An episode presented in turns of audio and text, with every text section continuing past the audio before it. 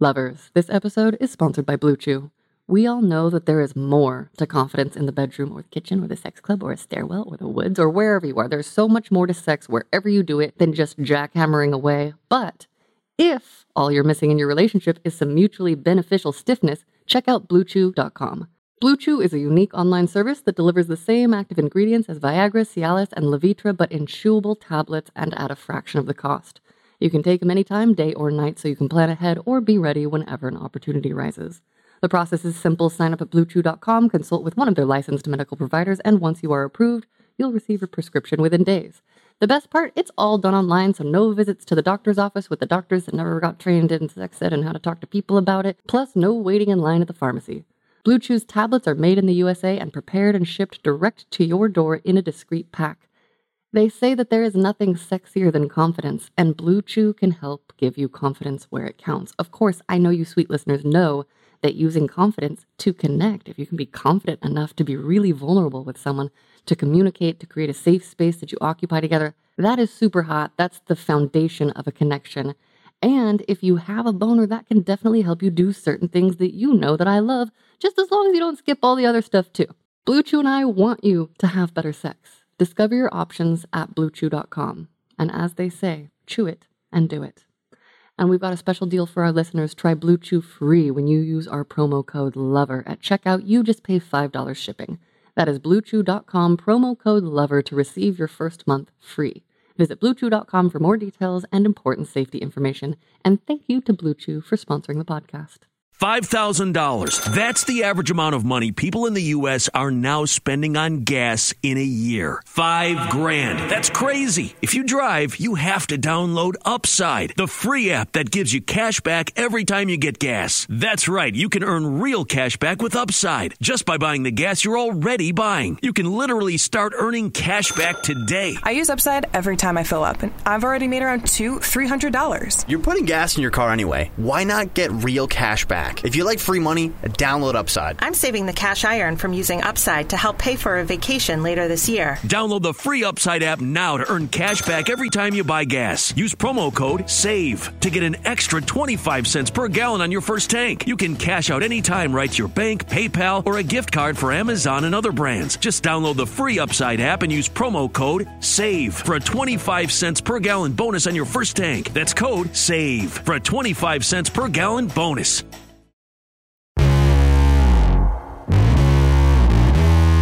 Hello, lovely humans. I'm Wyoh Lee, and you're listening to Sex Stories, a podcast where we share our most intimate details in an effort to help the world have a better sex life. And my guest today, I'm super excited to introduce to you, all the way from Guatemala, is Rodrigo. Welcome. Hey, how are you? I'm great. I'm so excited that you're here with us today. Can you start by giving our listeners just a little bit of background information about you? Sure. Uh, my name is Rodrigo. Uh, I am 23 years old. I um, live in Guatemala, in the city. Uh, I studied marketing at university. Uh, I'm graduated. I'm studying my master's, and I'm really excited to be here. Awesome. And now, will you tell us a little bit about yourself sexually? Just give us a little introduction.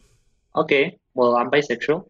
I like to call myself, you know, a semi-out bisexual. You know, the, the thing is that some people know, some people don't. I don't really, you know, carry my rainbow flag with me all, all times. Um, but still, I'm not close about it. If you ask me, I'm going to tell you. Yeah, you know, I'm really, you could say, um, discreet about my sex life. So Mm. this is why this is a new thing for me. I'm not just, Yeah. you know, talking to the world about it, but I'm really excited. For our listeners who maybe aren't terribly familiar with Guatemala or just want to know Sure. what it's like, how is it for you being out or semi out there? Like what's the what's the sexual context that you're living in? Okay. Uh, well, Guatemala, as mm, many other Latin American countries, is a really traditional country, you could say, really religious country also. So it's, you know, as any other religious country, is a struggle, you could say, because of the fact that maybe we're not um, in the fear or in the at risk of violence against us, but, you know, all the LGBT uh, community is like put aside Mm. You know, if you can come out and to certain people, maybe you're going to get a lot of, you could say, discrimination, uh, job wise, uh, education wise, and you say maybe not socially as our, you know, as a society, but Mhm. you're probably going to get uh, weird looks, you know, as me, well, everyone else. As a country, we're like evolving towards more open community, a more open uh, or accepting community, but still we're in that process. So there's a lot of, uh, you could say, fear of coming out, fear of actually uh, calling yourself as part of the LGBTQ community. So yeah, we're getting there, but we're not there yet. Yeah. So, with that in mind, how did you first realize that you were bisexual and what was your early upbringing like when it came to sex? Do you guys have sex ed? Did you get a talk? Like, what was your experience like? Actually, for us, uh, the sexual education at least comes in, you could say, science class. Mhm. Um, but we, as a, as a country, I think that we do get a lot of, um, at least in private education, um, because most of the people in Guatemala go to private schools. So as, as a whole, we do know, a lot, you could say, a lot about sex, but still there's a lot that we don't know, you know, to say uh, about gay sex life or bisexual sex life Mhm. or transsexual sex life, you know. So uh, we're well, the first time that we could talk about sex is around maybe like what what we call third grade, but for you that would be like fifth or sixth sixth grade. Okay. So we get that talk around when we're 12, maybe, or 13. Uh, you know, the differences between girls and boys and, you know, uh, all that stuff. But still, from that point on, we kind of, some sort of information, you know, STDs, how to protect yourselves. But for me, I came to realize about my sexuality probably around uh, when I was like maybe 16 or 17 well at least that was the time that i accepted it uh, because you know for most of us uh, or at least for me and my first you know weird feelings you could say Yeah. Yeah. towards men uh, came around when i was uh, maybe 13 but you know i didn't know what that was. And so i kept with, going with my life. And when i was maybe 17 16 17 uh, you know i started to think that maybe I know felt attracted to to men. And I came to fully accept it when around when I was maybe 19 Mhm. um, I you know I said well let's try it so I went out with men uh, you know it was great I think and I thought to myself that sure this probably this is probably why I felt those weird feelings, you know. Yeah. But still, you know, I still uh, attracted girls. So, or from my point of view, it made it a little bit harder to realize what I was or Yeah. where I fit in the, you know, in the spectrum because of the fact that you think, at least when you're uh, a little bit younger, you think that you like girls or you like boys. But in your mind, it's not always that easy to realize that you like both. So for me, it was not that hard to realize it. Mhm. I didn't struggle with accepting it, but I did felt fear that how I was going to be perceived as people or uh, well by people, and how was that going to affect uh, my life? You know, I was really young. You don't have money. You're barely studying, and how is that going to affect my life? You know, as a whole. Yeah. And I would say you're still very young. Yeah, I, I know.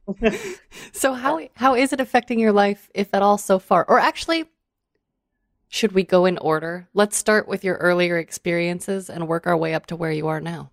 sure. What was the first time you remember masturbating? Do you touch yourself? Oh yeah.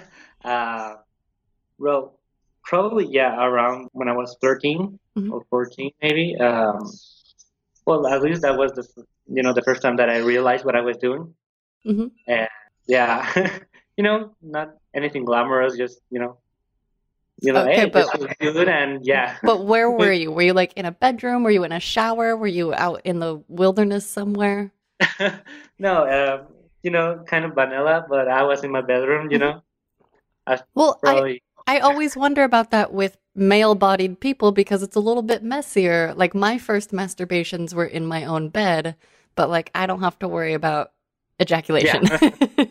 yeah. Um, well, yeah, it's you know, the first times you don't really know what you're doing and what's going to, you know, happen Yeah. at the end. oh, yeah. So Good point. uh, yeah. So um, yeah, you just clean up after yourself, and that's about it.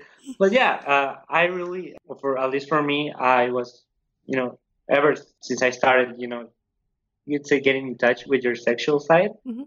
I really just went for it, and you know, I tried new things. I said, well, this feels good. This doesn't feel that good, and you know, just went with the flow, you know. But yeah, I started experimenting with myself. You could say around maybe 13 or 14, Mhm. and I, actually, when I was 15, I had the chance to go on an exchange program. Mhm. So I went to Auburn, Washington.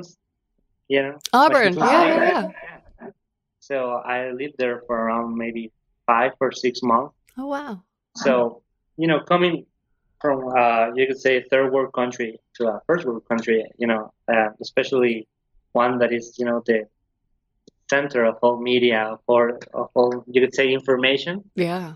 It's a big shock for us uh, at, at some point. But still, you know, over there, I actually uh, got the chance to live with a very open family. They really were open about talking a lot of, of these things. And actually, they were Mormon, but still, they were open. That's amazing.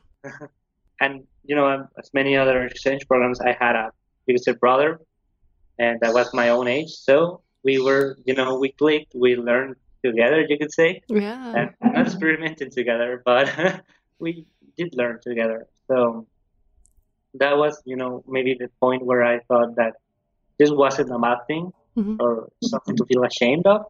It was just something that you had to learn, you know, because of the fact that, well, I'm, I'm hopeful that I'm going to have sex the rest of my life. So, so you have to learn what you like, what you don't like, and everything, just like that. Yeah. You said you did some exploring during your exchange program. Yeah, What did you know, those explorations look like? that exploration meant that uh, I lost my virginity in the exchange program. Yeah. Can you tell us the story? oh well. Uh, well, I, when I lived over there, I actually when you go on an exchange program, you're always the new thing. You're you're the the, the kid that uh, appeared in the middle of the school year, Yeah. and you just want to meet him. You know, so you could say that e- even if you're not popular at your your you know country or your school, if you go on an exchange program, you're probably going to be popular because all the people want to know who you are. Yeah. So for me, uh, that's how it started. You know, I arrived there. I made a bunch of friends really quickly, and uh, around the age of 16 is the was for us at least uh, is you know the um, fixed age age that you start experimenting not only with your body but also you start you know going to parties and you know getting to dance a little dir- dirty and you know everything like that. Yeah so um that's how it happened. It was nothing like you could say much uh, much of a story. I went to a party. There was this girl that i really liked and we were in a couple of classes together. And you know it was her house so she was like oh let's go to my bedroom and i was like okay you know uh, i never considered myself you know like the life of the party or anything but you know as i told you you're like instant popular when you go to another country especially when you talk in spanish Yeah. they're just Yes. oh nice and you know guatemala is one of those countries that you think that is all tropical and people associated with uh, you know beaches and And coffee and, party. the volcano and beauty. yeah, it's like something really dif- different for a lot of people. So for me, it was like, okay, let's do it. And you know, at, at first, I, I thought that it was just going to be a little kissing, but it wasn't just a little kissing, as you could. and yeah, it just happened. As I told you, maybe not the most, you know, interesting story. It was just like okay, I've seen a lot of, you know, to say porn. Yeah. I know that that's, this is the, the thing that I have to do. So I try to do it. And I don't know if it was the best, but yeah, definitely, uh, it was an experience. You know, for me, I think that it was a great first experience, you know, just because of the fact that, at least for me, being in another country, it was, you know, a lot more, more interesting, yeah. you could say. Uh, and, well, after my program ended, I didn't have to live with the shame of seeing her, knowing that maybe I, you know, I wasn't that good. Yeah. yeah, for me it was um, a really good experience, at least for being my first experience, you know. hmm So yeah, that was the full story. That's amazing. Did you have experience with a little bit of kissing prior to that? Like, have you Oh, been yeah. with it? Yeah. Uh, oh, yeah. Yeah, you know, uh, definitely. Um, I went to a few schools that were 50-50, Mhm. girls and boys. So we had the amazing opportunity of almost, you know, everyone in this, at school had, you know, their kissing buddies. You know, you That's could say. amazing. Yeah.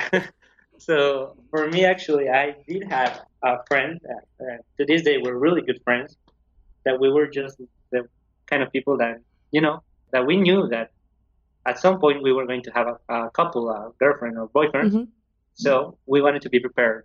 And so with with this friend, uh, we actually made it as a you know a weekly thing. You know, to okay, we'll get together at recess. Uh, we're going to kiss a little bit. You know, and yeah, that was about it. The next week we were, hey, I heard uh, about French kissing. You want to try it? Yeah, sure. And we tried it. So yeah, and actually, I, I, I had to say that that was the thing that actually made my friendship with this girl, you know, a little bit stronger. And to this day, we laugh about it. We don't kiss anymore, Yeah. but we're, you know, we're really glad that it happened, you know. Mhm. So yeah, and actually, at, at that point, it wasn't a sexual thing. It wasn't even a love thing or anything. We just wanted to try new things. We wanted to, you know, get a little bit of experience. Or Yeah. when the real thing happened, we wanted to be prepared. So yeah, That's that was like the best study hall.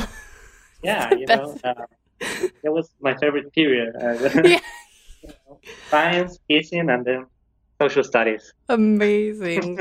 so from there, so you did eventually have a, a boyfriend or girlfriend in high school or afterwards? Yeah, you know, the year after I came uh, back from the United States, I had a lo- another friend at my school, and we had the most, you know, you could say, high school relationship ever. Mm-hmm. We went out, we hold hands at the halls and at the cafeteria. Even in class, you know, we were sitting like in different rows and we were holding hands. We are stretching ourselves to hold each other. I brought her uh, chocolates, uh, candies, and everything. Um, we went to the parties together. Everyone at school, even the teachers, the other students from other grades, knew that we were a couple. Mhm. and you know, probably went out the rest of my high school. You know, I graduated um, being her boyfriend. And uh, actually, when we went to, to the university, uh, that's where we split. You know, in Guatemala, actually, it's not like the, in the United States that you go maybe to another state or really far from home. Mhm. They're probably around maybe, uh, well, just 10 or 12 universities uh, in Guatemala, and most of them are in the capital city. So, but still, uh, we were like in maybe three hours apart from each other, from one school to another. And even though we lived close, I started to work when I was in the university, so Mm. I didn't have time to see her, and she started work, and she didn't have, have time to see me. So that was probably when we broke up and when we decided to not continue, you know. But she was the one that I could actually experiment with, you could say, uh, besides kissing. Yeah. we, she was the one that I really had my first experiences, not only with, you could say, sex, but also with love, you know. Mhm. And yeah, that was a great first experience, and probably one of the the relationships that I, you know, cherish the most Mhm. because of the fact that I grew up with her, you could say, right? It was like maybe Yeah. two or three years of relationship, and to be that young and have a relationship that's two or three years is, you could say, kind of impressive. Well, at least for me, looking back, it's really impressive that I managed to stay with the same person for three years when I was like 15 or 16, yeah. I that's longer than any of the relationships I've had. Like I've had two years on and off, but Yeah. I was in my twenties and uh, Well, yeah, you know, as I told you, maybe this relationship was, you know, I call it a little high school because of the fact that, you know, we broke up because I don't know, I didn't sit with her in, in Spanish class or in English class. right. But then at the end of the day, we, you know, made out and we were together again. So because yeah, it's, it's you know, uh, I could say teen love. Yeah. That's the way I can describe it, actually. So in this early experience of let's say teenage love, you experimented sexually. How did you how did it happen? Did you talk about it? Did you just try things together? Did you ever say anything like I saw this? Did you watch porn together? Like I didn't have a high school relationship and you're a bit younger than I am too. So like what was it like? Well, it's kind of weird because of the time when we were together. Well, you probably heard about it. It's, you know, the quinceañera age, you know, Mhm. for us. And, well, as many other Latin countries. Um, quinceañera actually is really fun to be in a Latin school. You may not know it, but it's really fun to be in a Latin school in the quinceañera year because all of your classmates are turning 15. So Yeah. everyone does a party, you know? yeah, it's you know a party every weekend, and you go out every weekend, and that was what made this relationship really special, you know. Oh. hmm And as you know, also many, uh, is you know, it's a stereotype, but at least for us in Guatemala, it's a real state or stereotype. You know, we're really passionate, you know, especially when it comes to dance. Yeah. We do like a lot of dances, and a lot of dances in Guatemala, or at least in Latin America, really you could say essential. Oh yeah. So for us, um, you know, the first experience of, you could say, that goes beyond kissing is, you know, dancing. Oh yeah. That's a little bit when you get to, to know how comfortable you are with your partner, you know. Mhm. The first time you dance, you know, you're like a little bit uh, far away. Uh, you know, you stretch your arms and you just move around. But when you're really comfortable with someone, or you want them to know that you're, you know, could say um, attracted to them, you know, at some point, or that you have chemistry, you really get into it, Mhm. into it, into the dance and everything. So at least for us, that was, you know, how we started to, you know, not doing something, but realizing that we were comfortable with each other. And after that, it just, you could say it was a natural step, you know, that we talked about how our beliefs let us do certain stuff, you know, because I, I didn't tell you this, but I'm really Catholic, Mhm. and she was too. So, you know, it's always the, the fight again that beliefs versus what you want to do or what you don't want to do. Yeah. So for us, uh, we decided that, that if we did fall in love and we had respect for each other, that we could try to do certain things, you know. hmm So that's how it happened, you know. We really had a talk. That's how we decided to do it. And for us, actually, it was pretty simple to find a time because my parents are divorced. So at the time, I just lived with my mother, and my mother, you know, spent working pretty much every day, all day. So my house was available, her house was available, so we had the chance to do that. You know, it's not like we were afraid, you know, like my parents are going to walk in in the Right. middle in the middle of. No, we were, you know, we had the chance to take it easy, um, not just jump into it like many other people have to do it, Yeah. but we had the chance to, you know, talk. Uh, what do you like? What you don't like? You know, at first it was a little bit messy, but because as any other, you know, say uh, first experiences, Yeah. it was the first time that I had sex with someone that I actually loved, I actually care about. So How would you say that affected you? for me, actually, it's all about being comfortable with the person. And for me, there's no anything that proves that you're comfortable more than that you say or that you feel love towards someone.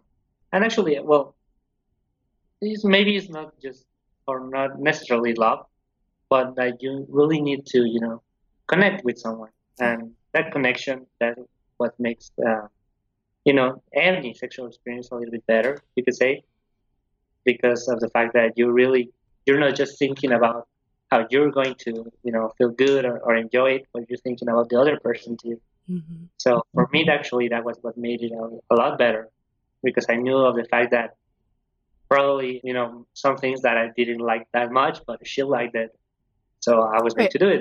For example, what? well, um, one of the things that I you know wasn't sure at the beginning, but I ended up liking it. You know, it was a lot of dirty talk Mm. at that time. You know, because of the fact that you're not that creative when you're young, so you're you're creative. You know, your your dirty talk is just like, oh yeah, give it to me. You know, oh yeah. My- My early dirty talk was something along the lines of like, fuck yeah, I Yeah. love it. Like, I didn't know what to say. And I had a hookup buddy friend that was trying to get me to talk dirty with him. And I just didn't have the language, which is one Yeah. reason I love hearing other people dirty talk. Okay, not to put you on the spot, but maybe a little bit. How do you feel about dirty talking now? And do you have a dirty talk phrase that you could think of and tell us in Spanish? um, well, actually, uh, believe it or not, many of our dirty talk, least here in Guatemala, is you know you could say bilingual. Oh. So yeah, you're maybe having sex with a guy here that you know both of you speak Spanish, and you're going to be like, oh yeah, give it to me, or fuck, yeah, or fuck, fuck, yeah, and, you know, it's, there's no reason for it. It just comes out. Um, oh my gosh. Do you think it has to do with porn too? Because I feel like the US maybe exports a lot of porn, so I wonder if people pick it up there. Probably, yeah. Um, yeah. Yeah, uh, yeah, now that I think about it, probably that's the reason. Okay, that makes me a Uh, little sad because I do feel like Spanish is a much sexier language. I think that maybe it is. I, I think also that it's a little bit sexier, but Yeah. At least for, say, dirty talk, it's much easier to speak English.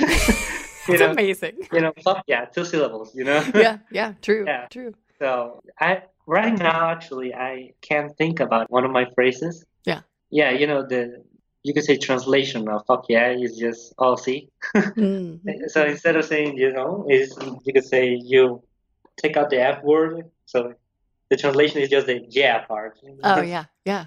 Uh, yeah, but um, sure. Actually, yeah, I I can't think of a phrase. I do like dirty talk, but uh, What was the path like for you to come to like it? And was your girlfriend at the time like, talk with me, or or did you just start doing it? Yeah, um, well, my girlfriend at the time, you know, she was an instant, you know, expert at it, you know. Yeah. I don't know where she got it. My but- best friend is the same way. Like when she started talking to her now husband, she like had all these things that, and we were like 18 at the time and I was like, "How do you know what to sh- say?" And she was like, "I just know." Yeah, you know, it's like uh, I, I I can really explain it, but for me at least, it was when we started, I was like, yeah, okay, let's do it, and you were like, see see sí, oh, dámelo, and all this stuff. But at the end of the time, I, you know, I realized that she, like you could say, certain dirty talk. So she wasn't the fact that she wasn't like insulting her, like, oh yeah, you dirty bitch, and, and something like that. Yeah. But she was more in the in the you could say dirty talk of uh, you know like you could say, oh yeah, you're gonna come some hard from Yeah. the you know focusing on the and the ending part you could say. Yeah. I'm glad you said that because I do think that there is this idea around dirty talk that it's all one type of thing and it's not. And Yeah, no. like I for example, I do enjoy the more derogatory like where they're saying names at me and about me, Sure. but only when it's like pre-agreed upon in like a kink relationship. Like when I was with my former master, when you know, or like a dom type person, the, they're allowed to say really derogatory, rude things to me about me. But with other people where we haven't talked about that, if out of nowhere they were like, "Oh, you fucking bitch," blah blah blah, I'd be like, "Wait, wait, stop! What? What are we doing?" Because it's like, like I feel like the context is important. Sure, yeah, and for us, you know, uh, coming out from a loving relationship, you could say, dirty talk comes. That talk that you, you're talking about is really necessary, you know, Yeah, because of the fact that you know I might call you, uh, you know, a bitch uh, or a slut when Yeah. we're having sex, and after that we're going to, you know, go to the movies, holding hands, and Well, and that that's the thing. Like when I was with my dom previously, him saying those words to me felt like he was saying sweetie pie or like honey bun. like like they they Yeah. took on a different meaning to me and so that was Yeah, like true. part of part of my turn on. And without that context, it's like you called me a name, am I mad at you? like Yeah. you know, especially with someone where you don't have built-in care and trust. Yeah, it's definitely something that you have to, you know. But as I told you, it's just about exploring. Mhm. If because of the fact that she didn't know if she liked it, I didn't if Yeah. it. So we tried it. Um, at first, as, as I told you, she really enjoyed it. Yeah. For me, it wasn't that, like that. You know, you come to enjoy it because of the fact that she enjoys it. Yeah.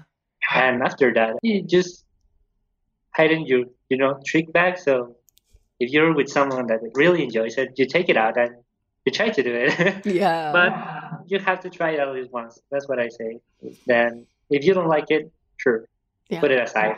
But if you you might enjoy it, um, you know, as for me, actually, it was the fact that I discovered that I really enjoyed being tied up.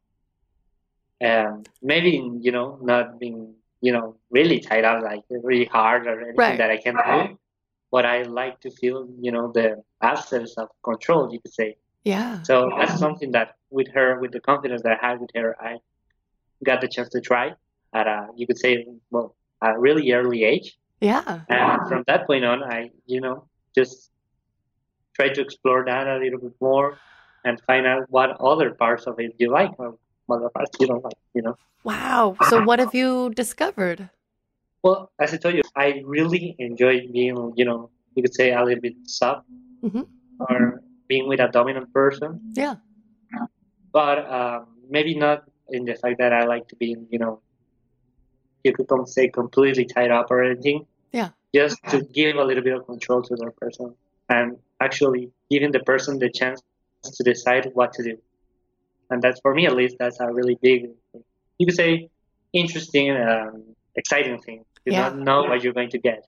Do you feel excited by the idea of being dominated both by a man and a woman?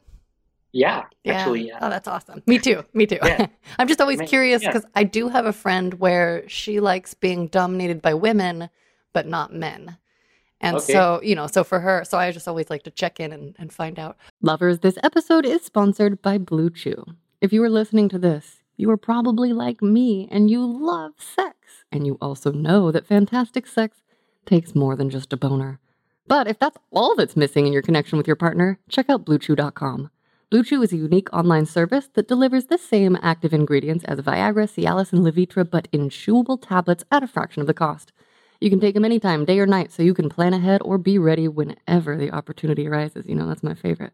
The process is simple. Sign up at BlueChew.com, consult with one of their licensed medical providers, and once you're approved, you'll receive your prescription within days.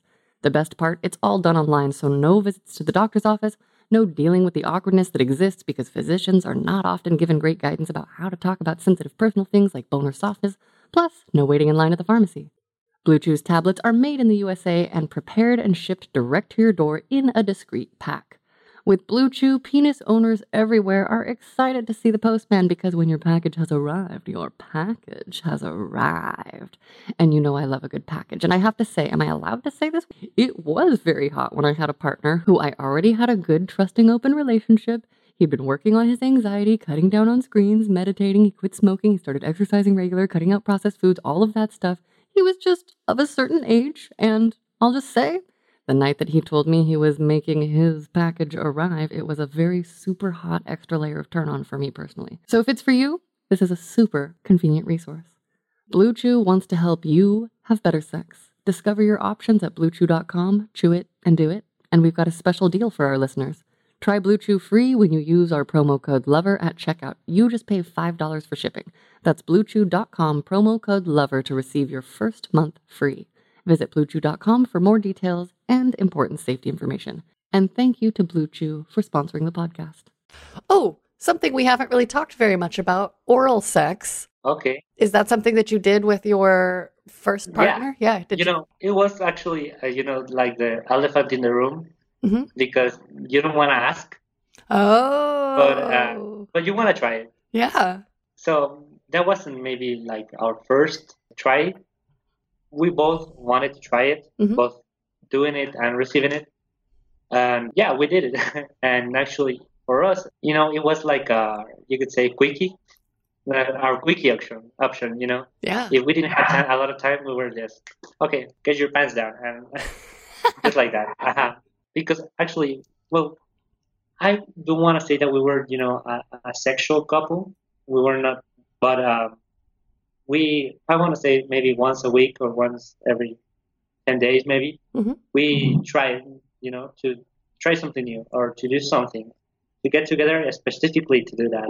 Just because of the fact, you know, because we were teenagers and we wanted to try new things. We knew maybe at that time we didn't saw it that way, we didn't see it that way, but for us, we knew that it wasn't going to be, you know, a lifelong relationship. Yeah.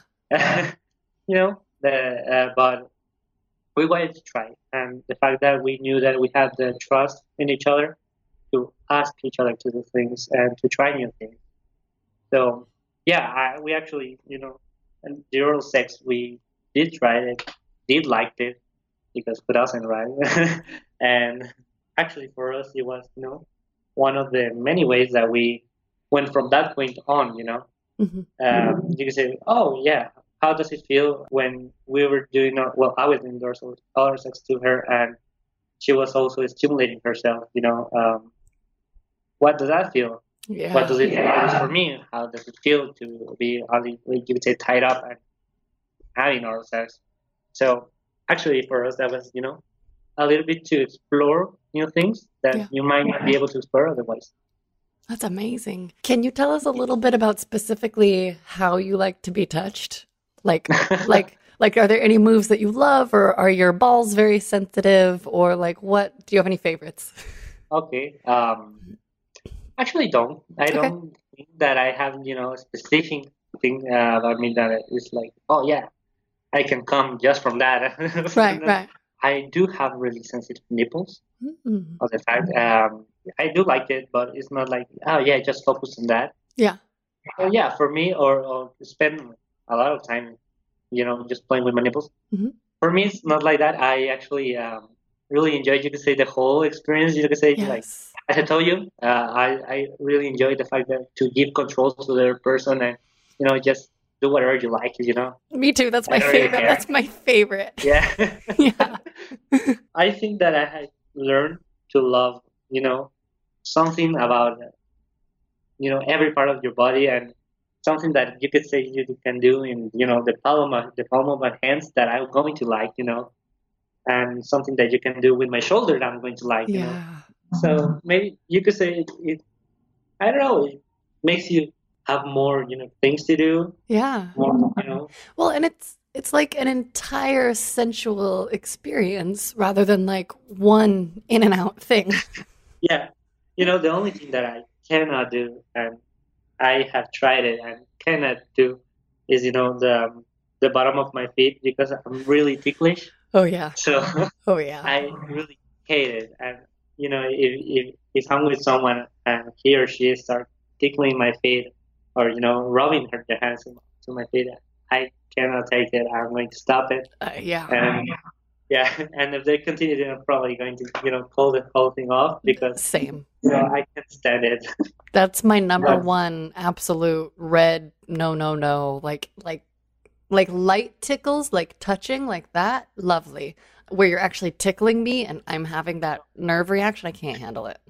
I can't even stand you know a soft touch. Okay. That ticklish, and you know I'm the kind of person that you know you just rub your finger against my feet and you know I'm going to start shaking and Yeah. moving and Yeah. I can't stand it at all. But besides that, you know, I have learned to, you know, enjoy every part of your body Mhm. and incorporating that into, you know, a sexual experience. Amazing.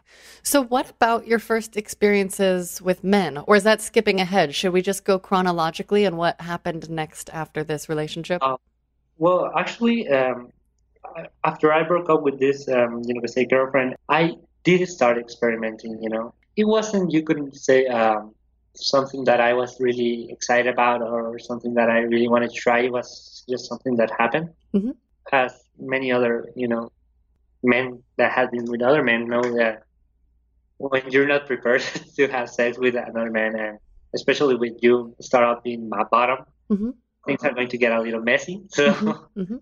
uh, for at least for me, uh, actually, um, it was, you know, a shock and maybe something that you could say traumatic. Oh, first no. time because of the fact that I wasn't, you could say, ready. Yeah. I didn't prepare myself for anything. But, you know, I was, you could say, traumatized for everything that happened. But the sex by itself, it didn't feel bad at all. Yeah. Actually, it felt good, so I liked it. And um, so I was, you know, I decided that I wanted to try it again. Yeah. Can I pause you there and ask you the feelings that felt traumatic? Can you say what they felt like? Sure. For me, the New know, say trauma, I would say the fact that I felt like I had done something dirty, Mm-hmm. and up to that point, I never felt that sex was dirty. Yeah. But you know, yeah, obviously you, you don't you don't um, associate really well the pleasure of sex with you know you say shit. Yeah. So, uh, so um, Until you do, which I now do because of all of my experiences. And there is not like when I go to the bathroom every day, but there is some part of me that like, yeah, because I'm a big, I'm a, I'm a big fan of anal sex as well, and so I had to make that transition. Totally. Yeah, so it's um, you could say about you know uh, so that was maybe the trauma for me because of the fact that it was the first time that I associated those two things. Yeah. But after that, actually, um, you know, I decided to investigate and to learn a little bit about about how does it work and, Mhm. and how to prevent those things and um, you know also how to communicate with you know any sexual partners even if it's a casual partner how to communicate communicate these things and so you know i decided to try it again. To maybe it was just a one time thing and to prepare myself for it. So mm-hmm. i did. Actually it wasn't you know i don't want to say it was a one night stand but that was the only time that i had sex with him. So mm-hmm. Yeah. because of the fact that we went out a couple of times you know and before we had sex and after we had sex but that was the only time that we had sex. So Yeah.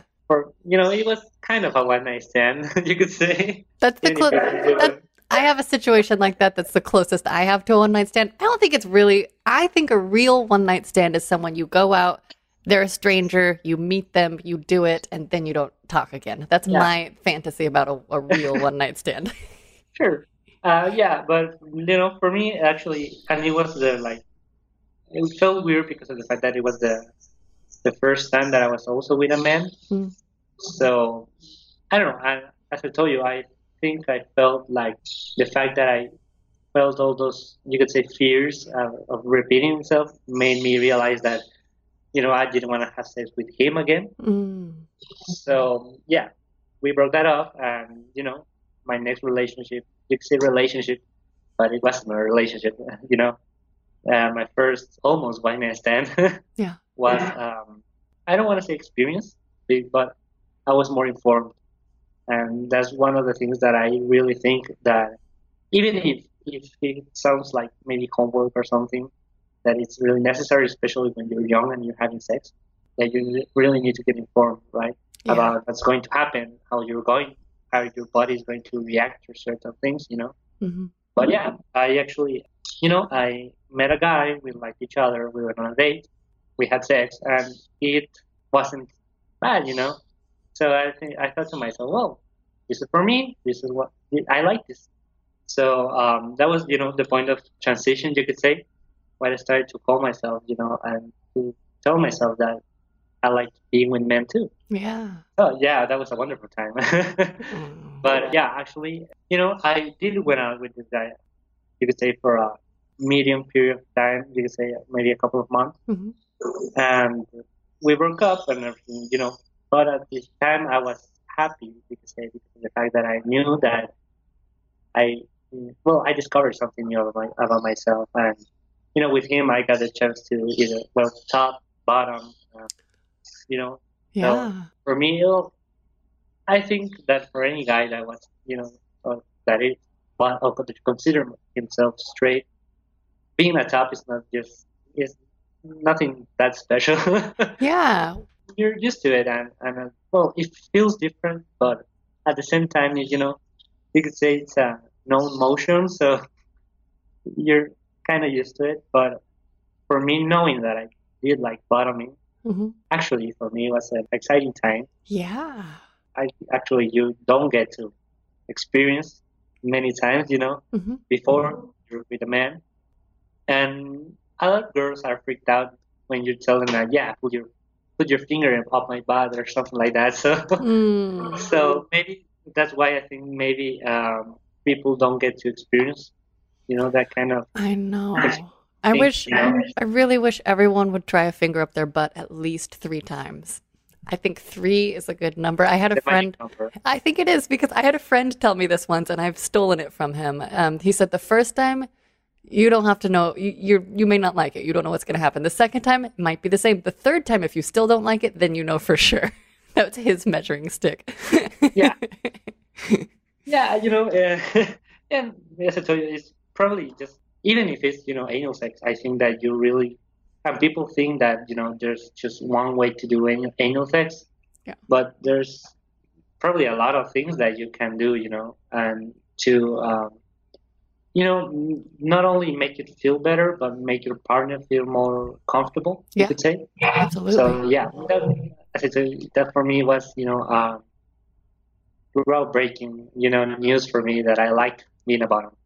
And yeah, and after that, actually, I experienced with him a lot. Well, I, you know, a lot of new experiences. You know, how to be dominated by a man, yeah. how it felt. Uh, you know, how to do oral sex to a man. What was that Yeah. like?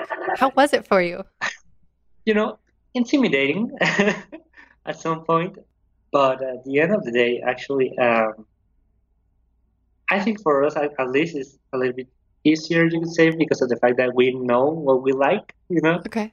uh, we know what we like, so um, we get to, you know, project what we like in the other person, Uh huh. even though not everyone likes the same thing. Um, you know, it's a good starting point, I think. Yeah. You can start with the basics, and then you can explore and get to know the other person and what they like.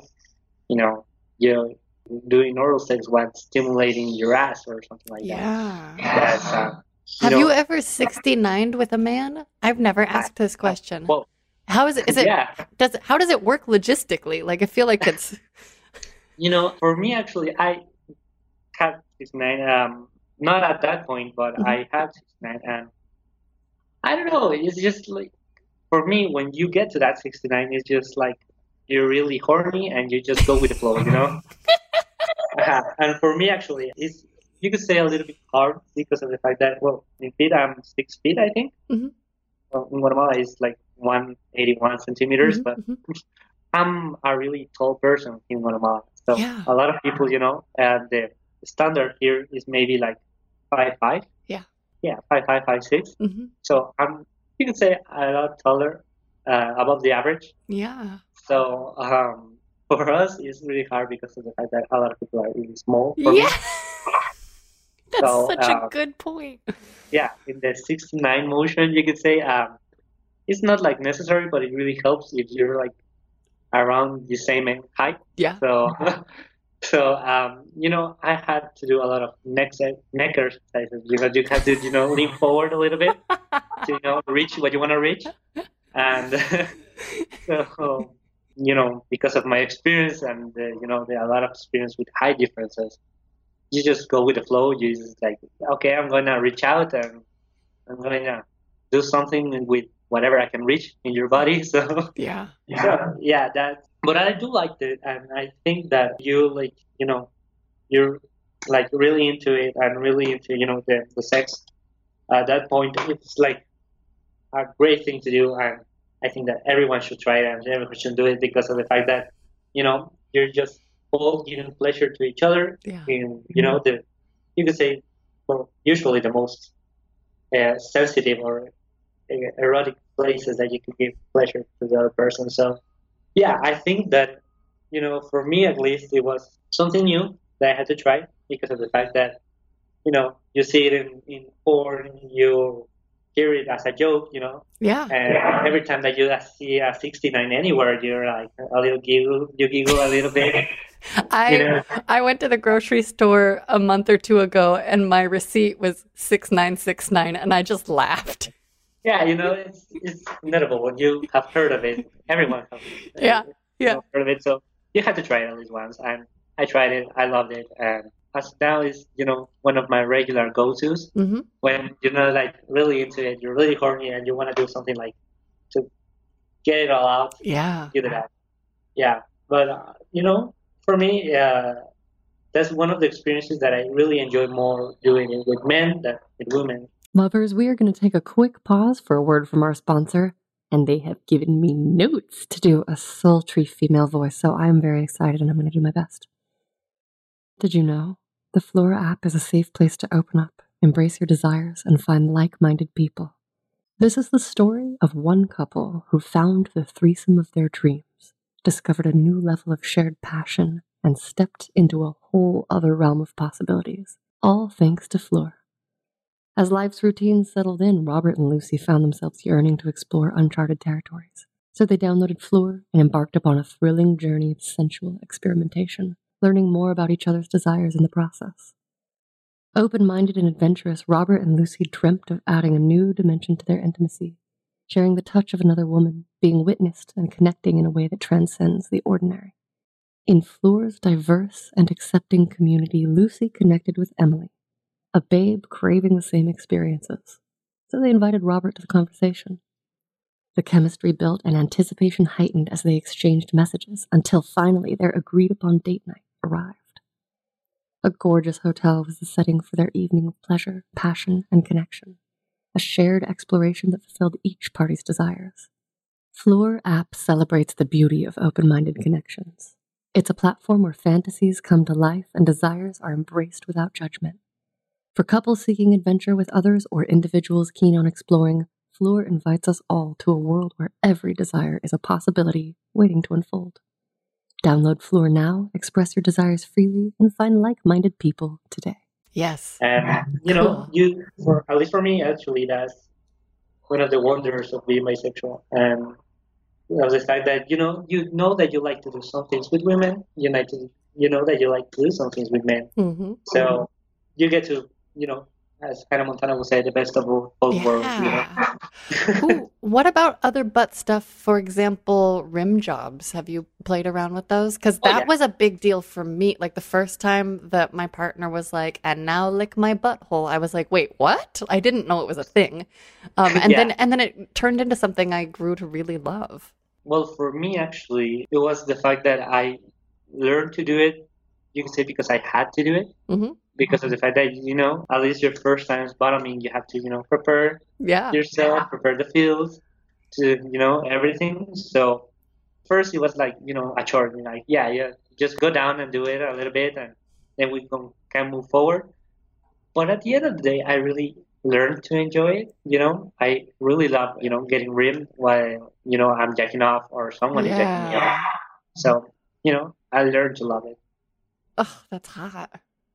That yeah. Okay, so chronologically, what happened next? So you were Okay. single, you were seeing guys. after you know my experiment, and you could say, I got a girlfriend. Um, we were, you know, you could say stable. Uh, we went out for the first two years of my university, Mhm. and at this point, actually, I could say that I had my first mature relationship. Yeah. You know, it was not just about sex. It was not just about other things. It was, you know, we lived it all. We had a lot of, you know, trips. We went uh, around, you know, a road trip around Guatemala. Mm. We went to El Salvador. Uh, a couple of times we went to Belize. Oh, You know, that we had money. Yeah. so we just, well, we worked at least universities in Guatemala are not as expensive as there are in the United States. So Mhm. You can easily, you know, pay your university and have a lot of money to save. Well, not a lot, but, you know, a Yeah. reasonable amount of money to save for whatever you want to do. Mhm. So for us, it was, you know, that great experience of really, you know, enjoying ourselves, not only, you know, sexually, but also, you know, as, as young people and to travel and get to meet new people all around Guatemala and get to know, you know, new places in Guatemala that you probably don't know that exists. So for us, it was, you know, a great experience up towards, you know, the end of our relationship that I think that we're going to talk about it right now. Do you want to tell us? Do you feel comfortable telling us? Sure. When we were, you know, in second, my I remember, yeah, second year of my university, actually my girlfriend got pregnant. Mhm. For us, actually, at first it was a shock, as you know, everyone will get uh, a shock birth. But um, you could say that uh, we accepted it kind of quickly. Mhm. Um, we knew that at the end of the day, um, we screwed up and that we had. Uh, I I think that we had a responsibility, Mhm. and none of us uh, thought of abortion as a choice. Mhm. So we thought that we were going to, you know, I don't want to say we were going to be teen parents because we were not teens anymore. Uh, Yeah. But at the end of the day, we knew that it was it's hard. You know, you don't really, you know, you have the money for you and made for a lot of, you know, little things, but you don't- definitely don't have the, you don't have the money Yeah. raise a child. So uh, we were scared, but at the end of the day, we were excited at, the end, at some point. We were really hopeful that uh, we were going to, you know, make a good family, that we're going to be good parents to that child. And actually, um, at the end of that year, I had to go out of the country. I had to travel to uh, Nicaragua for a couple of days. Um, you know, while keeping in touch with her, uh, she told me a, a couple of times that she wasn't feeling that good, that she was, you know, having a, some kind of trouble, and she went to the doctor.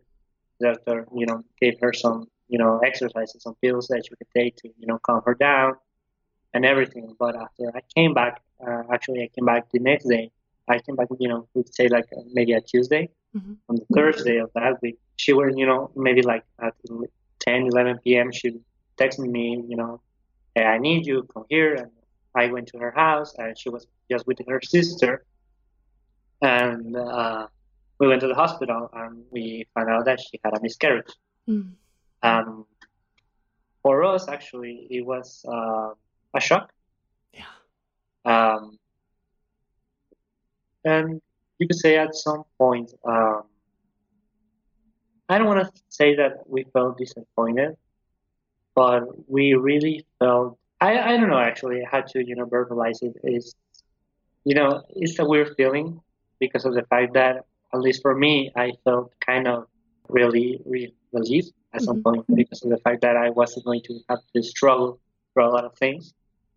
But on the other hand, I really, really wanted to be a parent, and I, I already, you know, you could say, uh, you know, got my mind around it, and Yeah. I, you know, I thought that I actually could be a good parent. So for me, actually, that was, you know, you could say a, mental conflict because of the fact that you have, you know, your young man perspective and you have your I wanted to be a parent perspective. So for me, actually, that was you know uh, a really hard time. You know, especially for the first couple of days, and also for me, actually, and for any other man that has gone through something similar, from is you know the fact that you feel at some point that you can't feel as bad because of the fact that uh, you're not the one that had the miscarriage you know Mm. that maybe you know i even if i was going through something through, some things uh,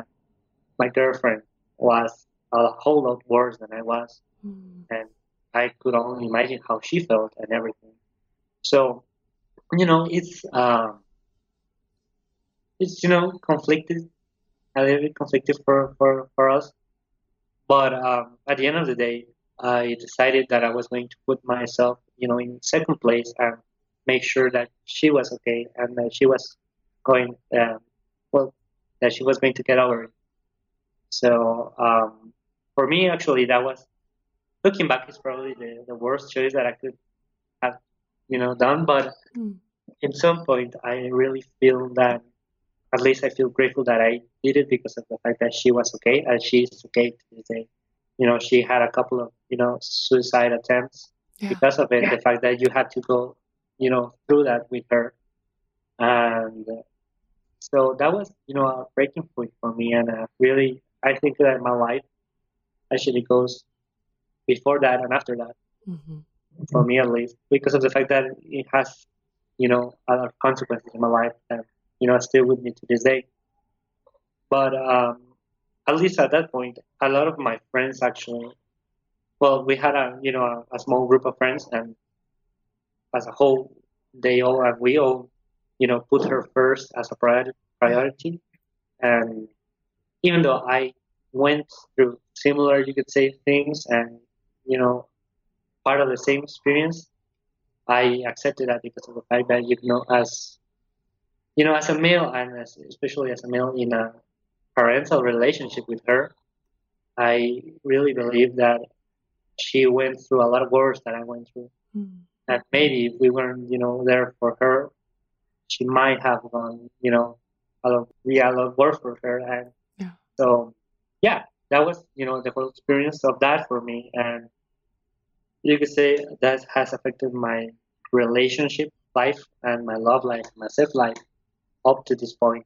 Um, because of the fact that, well, a couple of months after that, you know, I actually got diagnosed uh, with depression, or what we call, I don't know how it's called in English, so I'm going to give the rough translation persistent depression syndrome, I could say. Mhm. Well, at first, it just started with a lot of the normal kind of depression, but at the end of the day, it has evolved uh, to being this. And uh, that's probably, you know, the story that originated a lot of things. Bless you. Thank you. And I think I have talked a little bit more, too much, and I don't know if you have any questions. If you feel comfortable sharing, I would love to hear how you feel it's affected you and how I believe that we don't necessarily talk enough about how mental health affects our entire lives, but also specifically our sexual selves.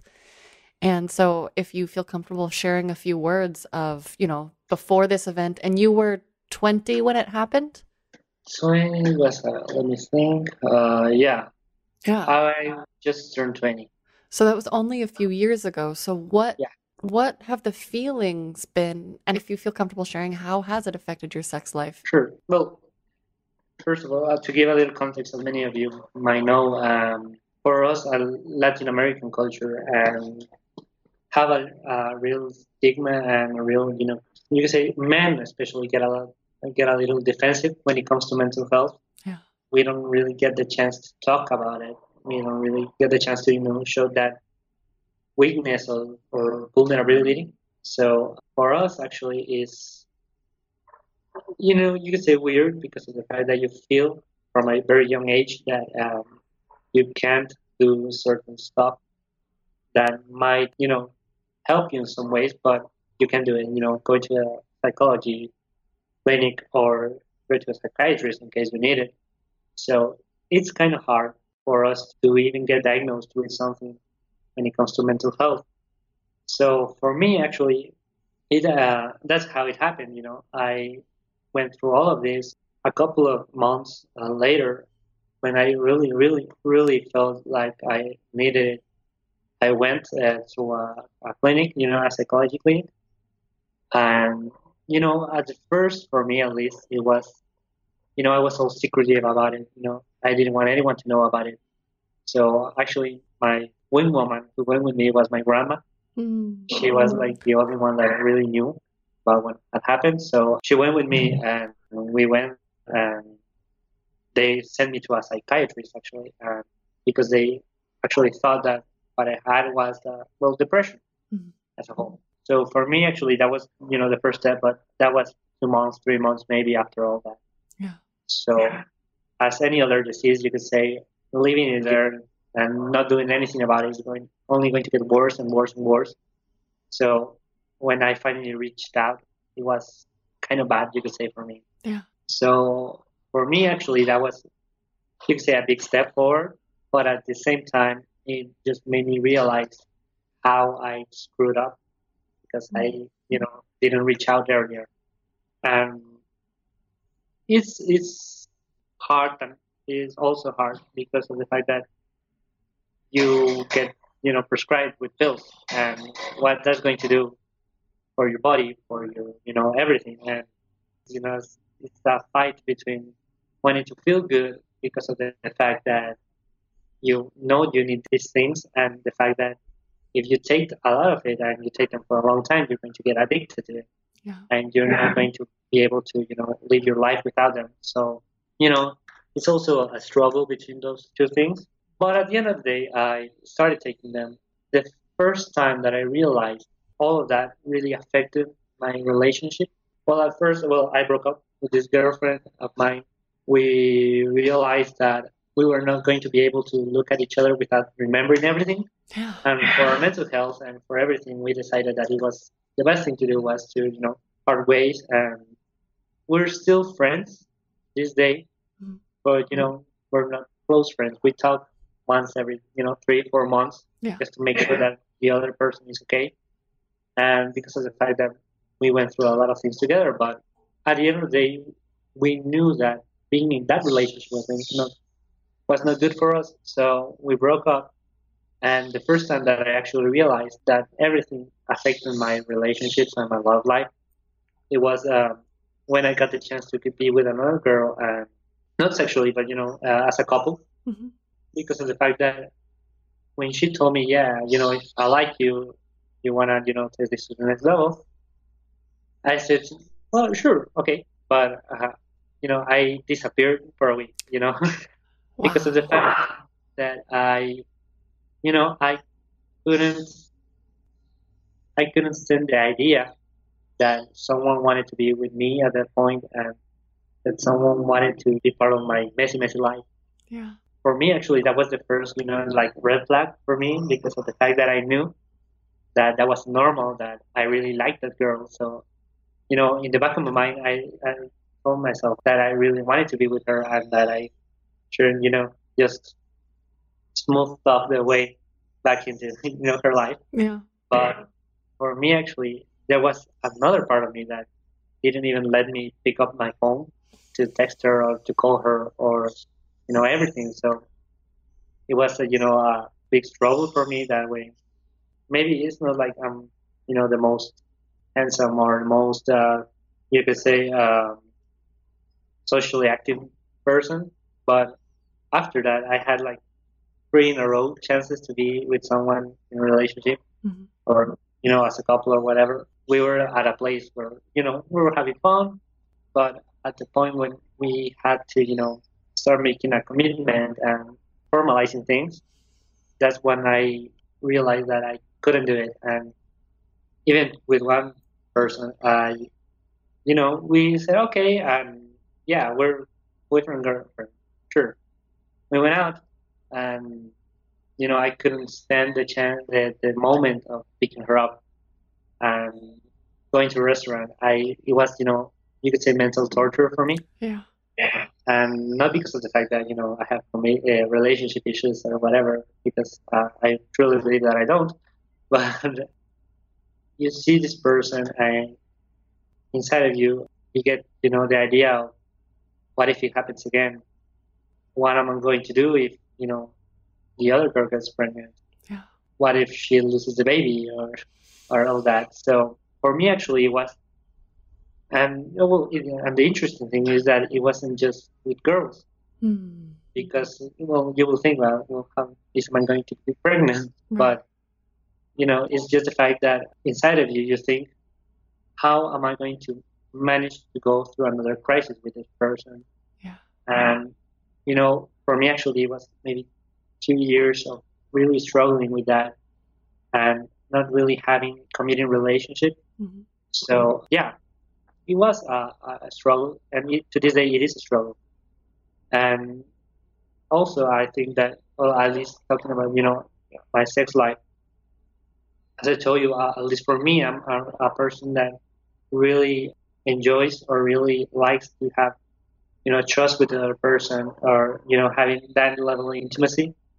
So for me, actually, being with someone and not being able to connect at any level, it I don't want to say ruined my sex life, but it definitely affected it Yeah. and made it a lot, you know, uh, harder to, you know, even to find someone for one night stand because of the fact that I knew that it wasn't going to be as good as I wanted it to be because of the fact that I couldn't connect with someone, you know. So for me, actually, that was a hard time for my life. Actually, um, after that, actually, I decided to stop taking the pills and you know fight with um, with depression by uh, by myself. But um, I think that I didn't like, or at least at that point, I didn't know if many of the relationships I have made for the past two years, like the pill influenced me or who I really am, because it's it's fascinating the fact that you take one little pill and your personality changes a lot, mm-hmm. you know, and also with yourself, you don't know if the pill influence you is really you, and yeah. so you get, you know, it's it's a um, a process of getting to know yourself again, your current relations to get to know you again, and to be comfortable enough with yourself to be able to get with a person uh, and in a relationship. Even you know it feels weird and maybe at times it feels like it's not possible to be comfortable being yourself with a one night stand. Yeah. But it's something that you need to do to get comfortable with yourself being you know, just having sex with someone and then leaving and never seeing them again. And even to that point, you need to get at least comfortable with yourself. I really, you know, struggle because of the fact that you need to, well, at least you need to know what you like and what you want. And at that point, I don't, I don't like to use the word uh, a lot disability, mm-hmm. but at least for me, mental illness, uh, it's, it is a disability because of the fact that it's something that doesn't allow you to continue your life, you know, as you would like to continue. And, it, you know, it's, uh, you could say, obstacle in your life, you know, that you need to get over. So, um, for me, uh, being a, a person with a disability, you really need to get comfortable with it as any other disability.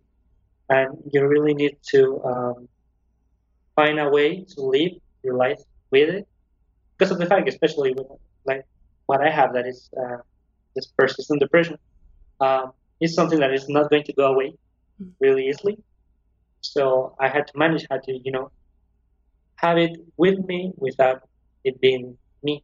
You know, I, I don't know if it's understandable, but. Uh, if I'm understanding you, it sounds like it's a part of you, but it doesn't define you. It's not sure. all of you. Yeah. So for me, actually, getting uh, comfortable with that and to get comfortable enough to you know being in a relationship comfortable enough to you know uh, opening your sex life to other people. It's a process. Yeah. it's really hard especially in countries like mine that are not open to it. It's even harder. And countries like mine where you don't really get a lot of depressed bisexuals you know as a whole you know? Or or maybe there are more than you think and people yeah. just aren't talking about it. Yeah sure. Yeah it's it's hard to, you know get someone who really you know understands the process that you need to go through. Even professionals you know uh, uh, health professionals um, don't get a lot of these cases. Yeah. Yeah at least in guatemala they're you know used to dealing with divorces sure academic struggles but maybe not many adult problems. Definitely not, uh, you know, adult problems where by itself that you know the person is really, you could say, under a lot of fire constantly because of their sexual orientation. Yeah. But also because of you know internal struggles and internal, you could say, trauma. Yeah. Definitely. So, yeah, it was a process of accept first accepting it. You know, it's like the five stages of grief let's say. yeah. But because of the first first step is actually, um, you know, you get mad, you get resentful, you try to ask God or whatever you believe in to take it away. But at the end of the day, uh, when you really get to accept that part of your life and you know you have it as your, as your starting point, you know, just like the blowjob, you know, yeah, you know the starting point, and you just know you gotta, you know, discover where to go next and what's your next move. And and for me, actually, the first move, yeah, as I told you, was taking out the pills and really getting to know myself again, getting to get comfortable with myself again. And after that, you know, just trying to present that to the world first, the people that I really feel comfortable around, and you know, towards the thing that I'm currently doing, that is you know, getting myself out there again, even if it's, you know, just getting, you know, uh, into a sexual relationship or, or a real, you know, you could say emotional relationship. Yeah. Or whatever relationship I, um, I can find. But I'm just starting to get open to that. Okay. So you are feeling like maybe the beginnings of going back out Yeah. there? Okay. as I tell you, I'm really into you know, not you know getting all the way out there, Mhm. but just starting you know, getting your feet in the pool and everything. You know, Yeah. just getting a taste of everything.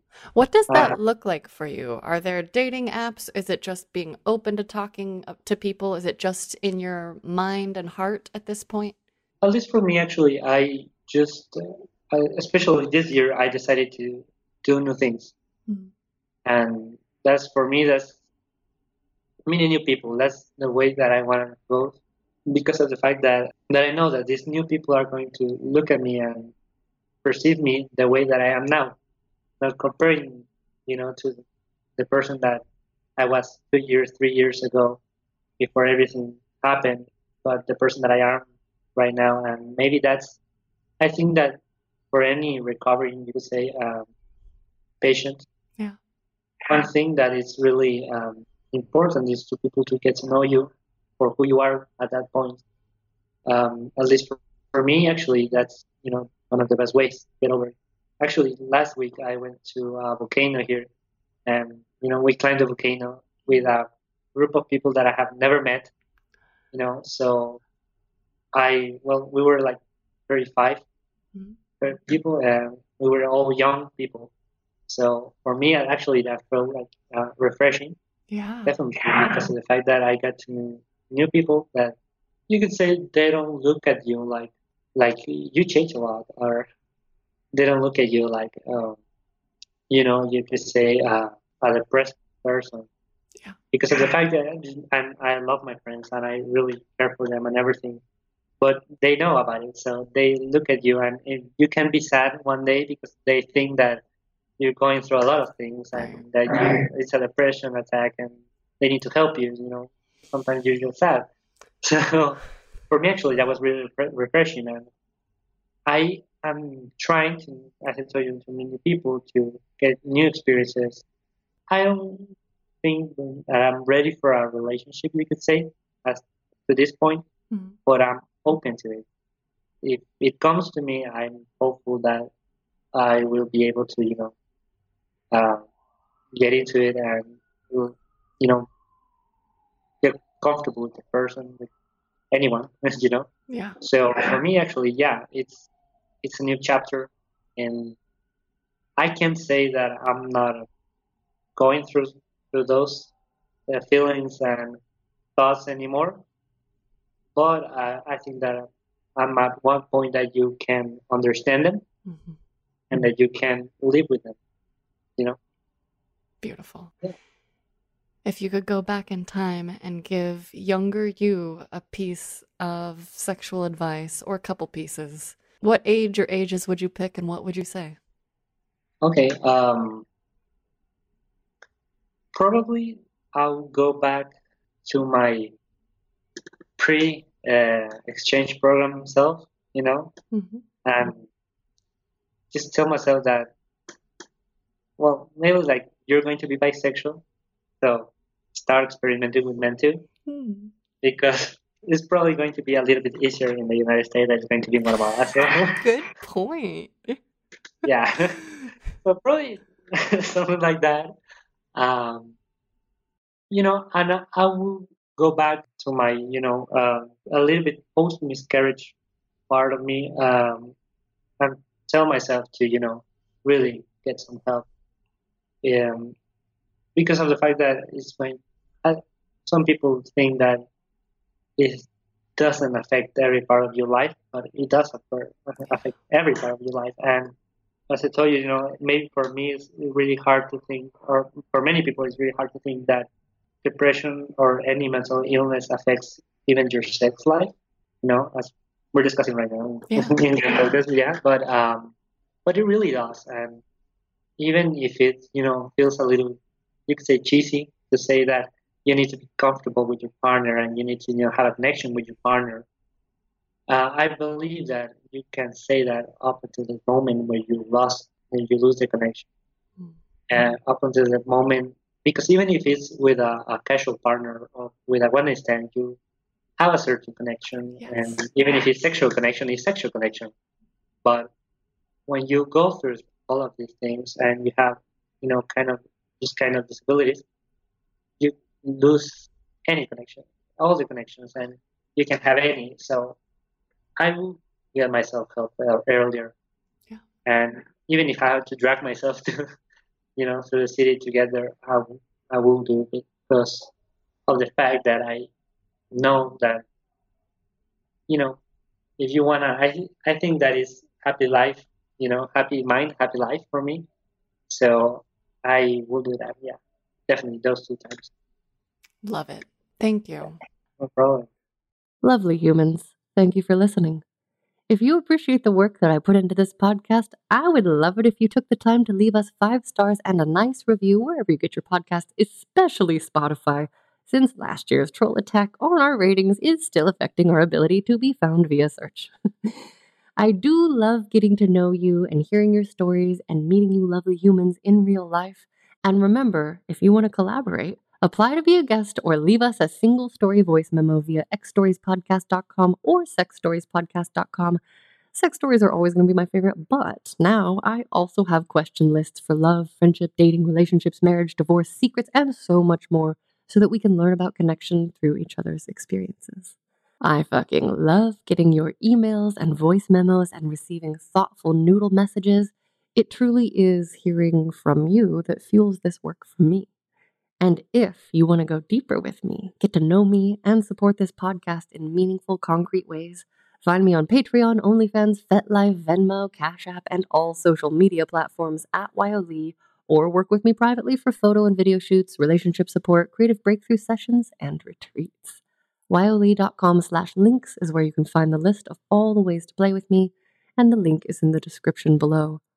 Thank you for joining me to spread ripples of love to co create a world where taking care of each other is the norm. Thank you for spoiling and inspiring me with your stories and your support.